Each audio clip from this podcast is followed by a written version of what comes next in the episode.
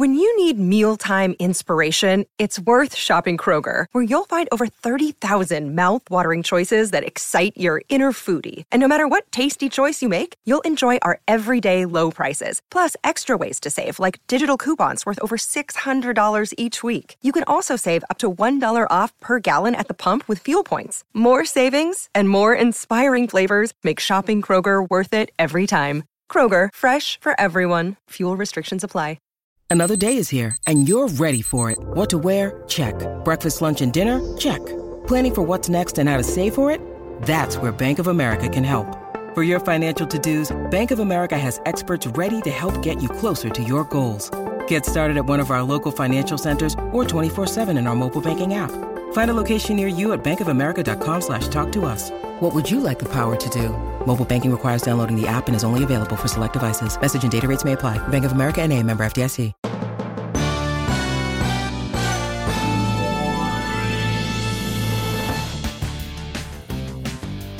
What are the most common objections and how to handle them?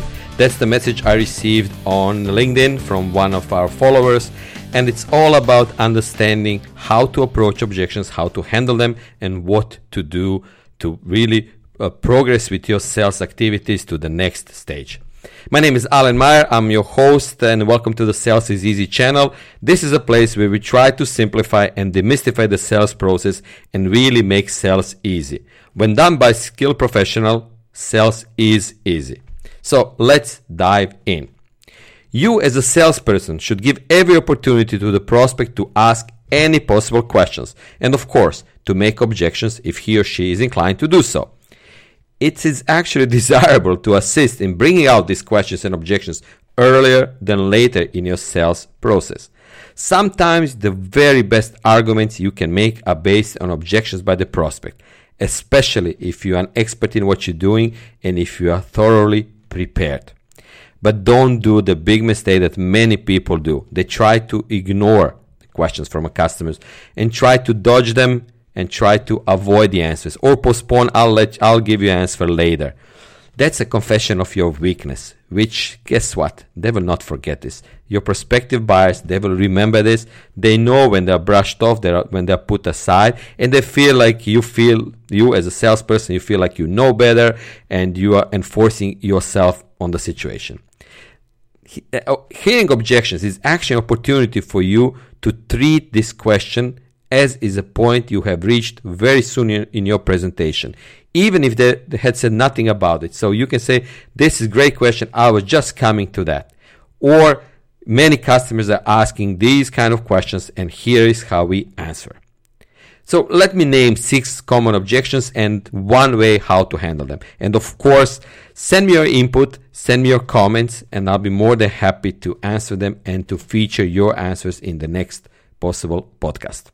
First, the question that we always hear is the product or service that you are offering, Mr. Salesperson, is cheaper elsewhere. Guess what? This may or may not be true. You know that. You may not know whether this statement is true or false. But if you truly know it's not true, please be wise about it. Don't say to your customers, you don't know what you're talking about, or don't say to them, uh, you are lying, or, or something really bluntly. It's not wise to offer to bet that it cannot be done. I'm sure nobody's cheaper than us. Or try to even i heard that and it's a true story offer a, a, a money to charitable institution if they can actually prove that don't do that don't play tricks don't play games because it's almost an insinuation that what they're saying is a lie and guess what people don't like to hear that especially from vendors uh, maybe they know, of course, they know when they're lying, they know when they are misleading, they know when they say you are too expensive, I can get this cheaper. But they don't want to be told so. And you can simply ask. So are we comparing here apples to apples? And what's specifically included in that price. Try to get down to specificity of the offering. In a more complex environment, I'll give you a quick example. I was dealing one time uh, with a customer who said that he can actually get uh, uh, the, the, same software 30% cheaper and i said okay fine you know let, let's compare like uh, uh, what's their incident response time well, you know, that's that's not so important. Like, you know, as long as we have a support. I said, okay, fine. What if your software is down? Your company is down, and you need to be up. You need to have uh, overview of your customers and the data and everything that you are running through the software. How long can you be without the software? And I'm saying this simply because in our package we have four hour incident response time. We can actually be cheaper if we remove this and get it back to 24 or 48 hours. No, no, no, no, we need four hours. Well, guess what? Compare us with the competitor and ask them. And I really instructed my customer here ask them what's their incident response time. Pay attention to that because this is more crucial than the price of the software that we are selling. You cannot afford to be down, especially not for one or two days. And I, I, saw the look in customers' eyes. They never actually thought of that. So it's up to us salespeople to probe, to make them think differently, and to put a, almost like a seed in their mind that actually, yeah, price can be cheaper. But, you know, if you need A, B, C, and C is not good, guess what? It's not going to work for you. So, and actually, I, I structured my offer. I said, you know what? That's fine. You can have this A, you can have B, but the, the, the proposal also includes four hour incident response time and we're gonna actually remove this and we're gonna give you a different plan that's uh, much more cheaper. And i see the panic in their eyes and they were looking at each other customers they were looking at each other and with eyes they were saying no no no we need to keep it. Ultimately three months later they decided to go with my proposal simply because i fully understand it's, it was never about the price. So you need to know what value you bring to the table and if you're more expensive why and what's the benefit for customers to pay more uh, with another example, quick example would be a customer actually was saying that they can get, of course, something much cheaper, and I him, fine, that's that's perfect. You know, you go buy something that that's more affordable for you. But the real question here is this: Are you comparing a full solution that we are providing here right now? with somebody who's also offering full solution, everything included, and what's the total cost of ownership in three or five years. Think about that. And I also said many, many companies are offering and they put a proposal on the table, but does not include technical support, doesn't include this, doesn't include that. So make sure the whole package, total cost of ownership is aligned with your desires. Here with us, there are no hidden costs. Whatever you pay right now, the price includes everything for the next three years. Make sure that when you compare us with the competitors, compare apples to apples. So constantly we need to probe and really understand you know, you can find a car that's much cheaper than my car, right? But does this car have this, this, and that, right? So make sure that uh, you know that they are comparing apples to apples and they un- fully understand the value that you bring to the table. Next point is competitor products. They have really good points here, and they have some advantages. And this objection raised in this form, then they say, well, they don't name the competitor, but we can get this and this from somebody else. They just want to have actually you to start talking about the competitor. And this is always extremely dangerous ground. You should say as little as possible about the competing product or service or even company and focus and emphasize the points of difference strongly and demonstrate the benefits of your own product for your previous customers. So bring, bring on your own success stories that create credibility. Because when you bring other people to the conversation it's not you against the customers it's you and other customers with you together to prove the value. One simple example would be you know i understand fully your point. Thank you for sharing and you know what? Many of our customers in the initial conversations, that's the first thing they say to us. But once we work with them and show them the ways how they can be more efficient, how they can save money, make money, whatever benefits you, you, you have to prove here, then they become our best clients. And here's what the CEO of a company recently said about us. And then you quote it. So you bring other people to the table, but try to avoid talking about the compet- competing, competing products, competitors, about other people, and emphasize your points, why you're better, how you're winning, how you're benefiting, and success stories from other people. Please never fall into a trap of talking about the competitors. Next, third most common objection is your product is costing too much. They cannot simply afford it. Of course, it happens, right? That sometimes means that uh, if you're selling $10 million software to a mom shop, they can afford $10,000 software. Guess what? It's your problem because you didn't really target the appropriate accounts.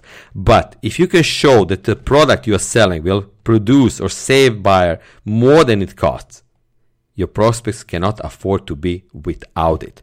What I mean by that? Sometimes customers and I'm in a sales standing, they ask me about the sales standing and I quote the price and they say, well, you know, this and that. I said, let me put it this way. We have five different ways how we can prove the value, what we bring to the table, what your, how your sales guys will benefit from it. And recent case studies show that for every dollar that you put in, you get three dollars in return. So we have five different ways to track ROI and we will prove this uh, regularly in uh, regular intervals so you know exactly what's the init- what's your investment and what is bringing to you back. So if you can prove somebody you know invest 100000 to get 300000 back would you do it?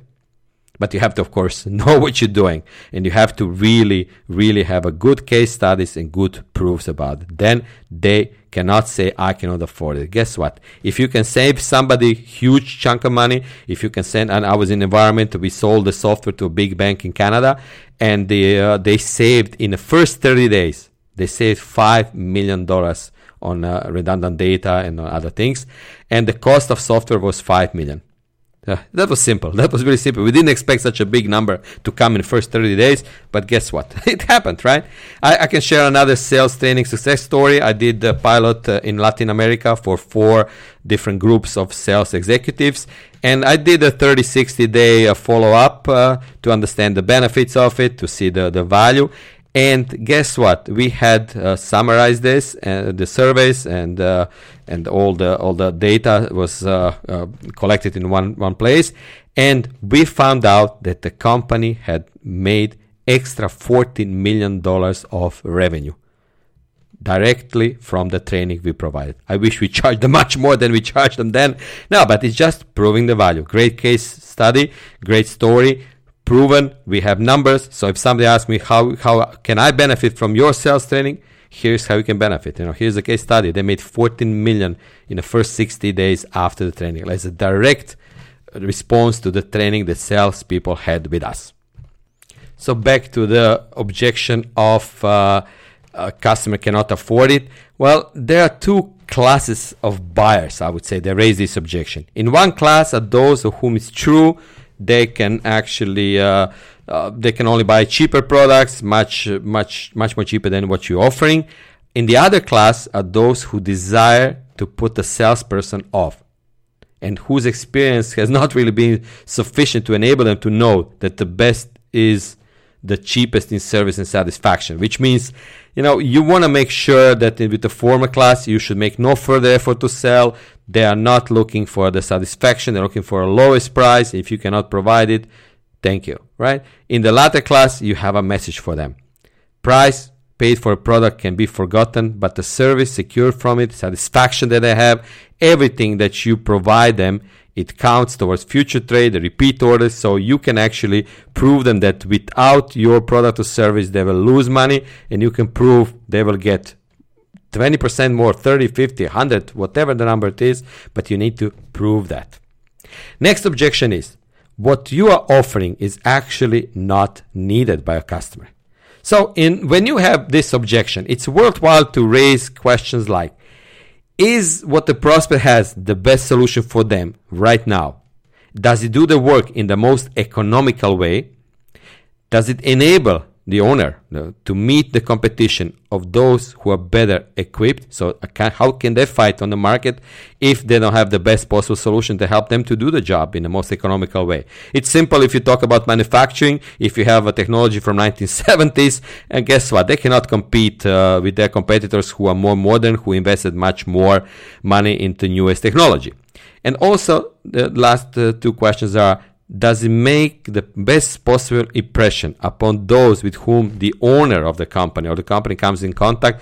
Do they have a good uh, PR, basically good marketing, and people feel confident? Oh, we're dealing with somebody who actually has the newest technology or who knows what he or she is doing, who's an expert in their field, and we salespeople can help our customers with the best possible products.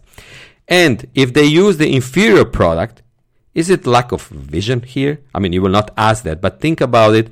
If they don't need something, for example, if you sell electric cars and people say, no, I'd rather ride a horse and carriage, guess what? It's a simple message here, right? They, they don't have any vision. Many companies fell, many companies closed the door simply because they didn't have a good vision of the future. So when you talk with your customers, think about it. When they say we don't need it, think about the vision for the future, where they see themselves, what's really important to them, where they want to be. And you can take them to the future. It's called future pacing technique. Take them to the future. Where do you want to be in three to five years without investing into newest technology, into, into a solution that can be, give them most economical way of doing things. So you need to probe, you need to, uh, don't trust your customers, they know everything that's, that's out there, but probe. Try to understand if they're really, uh, educated, if they're really experts, if they really understand what's happening right now in the market, and if you bring new technology, new solutions, new way of doing things, how can you position it this so customers actually understand that should investigate further and spend more time with you. Next one, it's very common uh, when the customer says, I don't have time to discuss the proposal further and, uh, you know, call me in the future time. This method is often employed to get rid of salespeople in the hope you will not return. And what's going to happen actually, there is a study that uh, 92% of salespeople give up before they hear four or more no's. So this is one simple no call me next week. I don't have time now. You follow up. They got the voicemail. Then you send an email. They say, well, now I'm, you know, we have a big project going on. Call me in three months. And if you give up, good for prospects. You know, they try just to get rid of you. So what can we do here? We try to actually, uh, of course, we try to be courteous. We try to request for future meeting, but also put the seed in their mind by giving them value, give them some insights. Hey, I read this article from your industry and uh, I thought this is going to be of interest to you. It's not self promotory thing. It should be something that builds the value in their eyes. Give them insight, give them some guidance, give them some connection with the trigger events. You, you know, I just realized that you guys have, you know, signed a new account and many companies who are in a similar position, they have a problem bringing them on board, something like that. So always try to uh, bring the value to, to the conversation. Not just, I'm just following up. I just want to see if you receive my email. Yeah, I received your email. If I did not respond, I, there's not, no value for me in it. So when the prospect realizes you're not to be put off in that way, they will at least have a second thought and they will try actually, they will read your email. They will maybe respond faster than you expected. If not, put them in your follow up uh, binder and send them an email every month, every two weeks, something that's uh, educational more than self promotional. And the last point, last objection I have prepared for this podcast is this I need more time to think it over. Of course. That's uh, logical, that's understandable, especially in a complex sales environment where decisions are in millions. But in many cases, it could be simply an excuse. In one of my previous podcasts, I was talking about excuses versus objections. Please go on a website, Sales is Easy, and try to find that podcast. It's really good one. I got good comments on it. So, but the simple message here is this. If your clients have an excuse not to meet with you, not to do something, not to respond to your emails, you must be intelligent here about it. You must understand if it's really an objection or a simple excuse. And if you decide that you're actually facing the excuse, so then what you should do? Then try to create more value in their eyes. You should point out the disadvantages that if they postpone things, there's a cost of delaying things. I work with one company and uh, actually my biggest question with them, the, the winning question was, if you don't invest in the training, where you going to be in 90 days? You're already losing the market share. You're already losing customers and you don't have time on your side, time is not on your side. If you postpone by 90 days, we can simply calculate how much money you will lose in the next 90 days. I'm not saying you should, I'm not doing hard sell. I'm not saying you should buy now, you know, ABC, always be closing. But you have to put, again, the seed in customer's mind that if they delay, if they postpone things, they will actually, you can, you can, they will lose money.